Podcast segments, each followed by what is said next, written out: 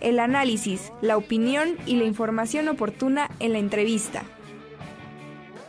Para hablar eh, de otros temas menos rudos, ¿qué onda? ¿Qué planes hay para la divulgación de la ciencia y la cultura en, el, en este año, doctor? Pues mira, Ricardo, pues fue un muy buen año y esperamos que este 2023 ya con que se levanta la pandemia y todo esto sea mejor, ¿no? Más o menos. Más o menos, ahí vamos, ahí vamos, ¿no? Mira, el, primero te voy a decir una novedad de, para la Biblioteca Científica del Ciudadano. Aquí la tengo conmigo. Se llama ¿Por qué debemos confiar en la ciencia? Este es el libro original. Entonces este ya se va a traducir de Naomi Oresques, donde este es un ensayo que explica incluso lo de la pandemia. Claro ¿Por qué debemos de creer en la ciencia? ¿Por qué debemos darle crédito a las personas que saben de, esta cosa? Y pues cómo vamos a enfrentar este problema. O sea, ha sido una gran revolución en, todo. O sea, de habernos recuperado tan rápido, eso fue, o sea, increíble. Claro. Y nos ha puesto en un gran... ¿Cómo se este, llama, perdón? Este se llama ¿Por qué debemos confiar en la ciencia? Naomi Oresques. Y este, te lo paso porque le echas un ojito.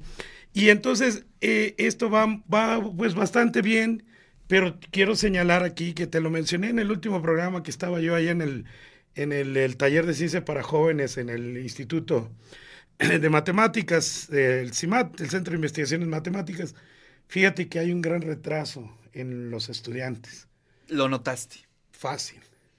Increíble. ¿En qué aspectos? Pues que no llegaron a cumplir y que no han madurado todas las cosas que pudieron haber aprendido de manera oral, de manera directa, mirándose a los ojos. Oye, bueno, eso ya lo sospechábamos, ¿no? Este, los, los reportes que se habían dado desde el primer año, segundo año de la pandemia, eh, en primera instancia, eh, la deserción escolar, ¿no? el tema de educar, o de impartir clases en pantalla, híjole, todavía yo creo que es una gran discusión que se tiene que dar. Digo, como alternativa no hay de otra, ¿no? Sí, sí, sí. Eh, pero quizá la didáctica, eh, las formas, nos faltó madurar por ahí en muchos aspectos. Y sí, creo que en la educación básica se nota un, vacío ahí importante. Muy importante y, y, lo están viendo también mis colegas que están recibiendo estudiantes de preparatoria en la universidad. Exacto. Esa, es la generación. Están, están sufriendo, pero a mares. Y si no está en internet ahora, entonces no me deje tareas así, ¿no? Claro. en, ese tiempo. Este, la otra cosa que te quiero comentar es que ya viene, seguimos con el ciclo este que has tenido, yo creo que mucho éxito. Algunos están un poquito decepcionados, pero yo creo que la respuesta que hemos tenido de parte de la comunidad en la UAP ha sido Excelente. Claro.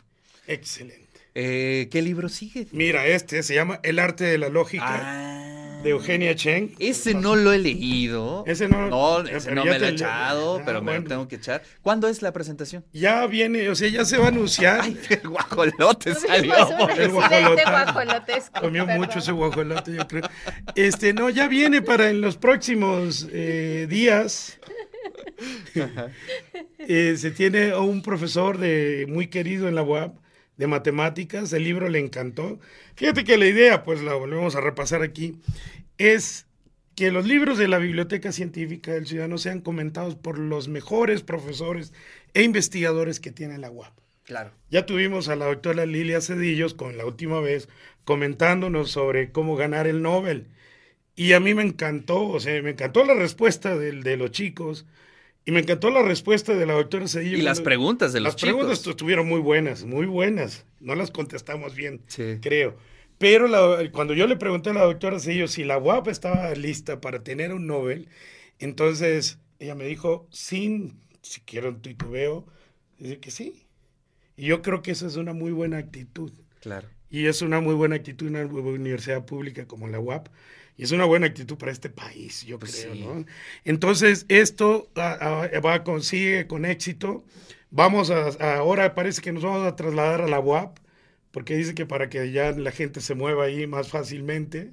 Pero este, seguimos avalando el Carolino, a mí me encanta, esa fue tu sugerencia, eh, Ricardo, pero este, hay algunos problemitas según de, horario y cosas así. Entonces, Entonces pues, se va a hacer. Bueno, y lo último, si nos da tiempo, Ricardo, te quiero comentar que este libro que a ti te encanta. Me gustó muchísimo ese libro. Qué portada. Es una, es una vaquita marina que está en una red, un Ah. chinchorro, les decimos ahí en Baja California. Y es más impactante que incluso la portada del libro en inglés, que tiene ahí una vaquita y mucho folclore. No, esta es la realidad. Cruda. Cruda, una vaquita muerta, ¿no? Sí, sí. Y que ya nos quedan como 10 eh, eh, ejemplares de esta, de esta especie mexicana, única en el mundo. Llaman endémica. Fíjate que Brooke Bessensen este, se acaba de graduar en, en la Universidad de Reading.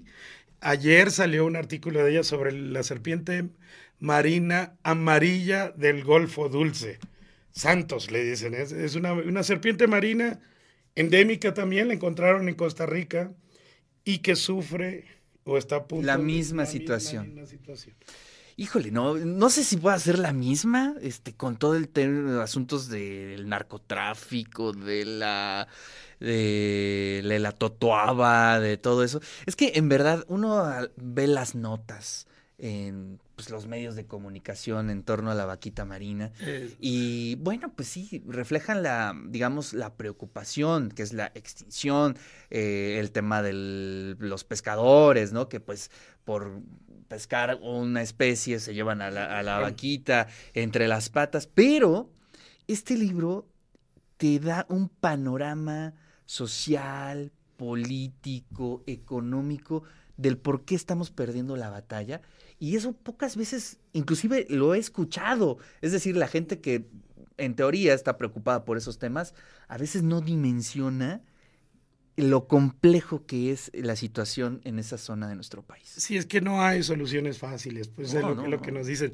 Por ejemplo, yo siempre dito- cito esto de que yo estoy gordo, ¿no? Entonces, la solución es que deje de comer. Pero esa no es una solución viable, porque si claro. yo tengo un problema psicológico y esas cosas, pues no. El tiempo, El tiempo. Tienen que arreglar otras cosas en mí antes de que yo diga, ah, ya voy a eh, este, motivarme para dejar de comer. Pero eh, Brooke está inaugurando también un, un suplemento cultural, que ya voy a venir con más detalles para esto, que es de que queremos llenar ciertos vacíos a partir del éxito de la colección de la Biblioteca Científica del Ciudadano.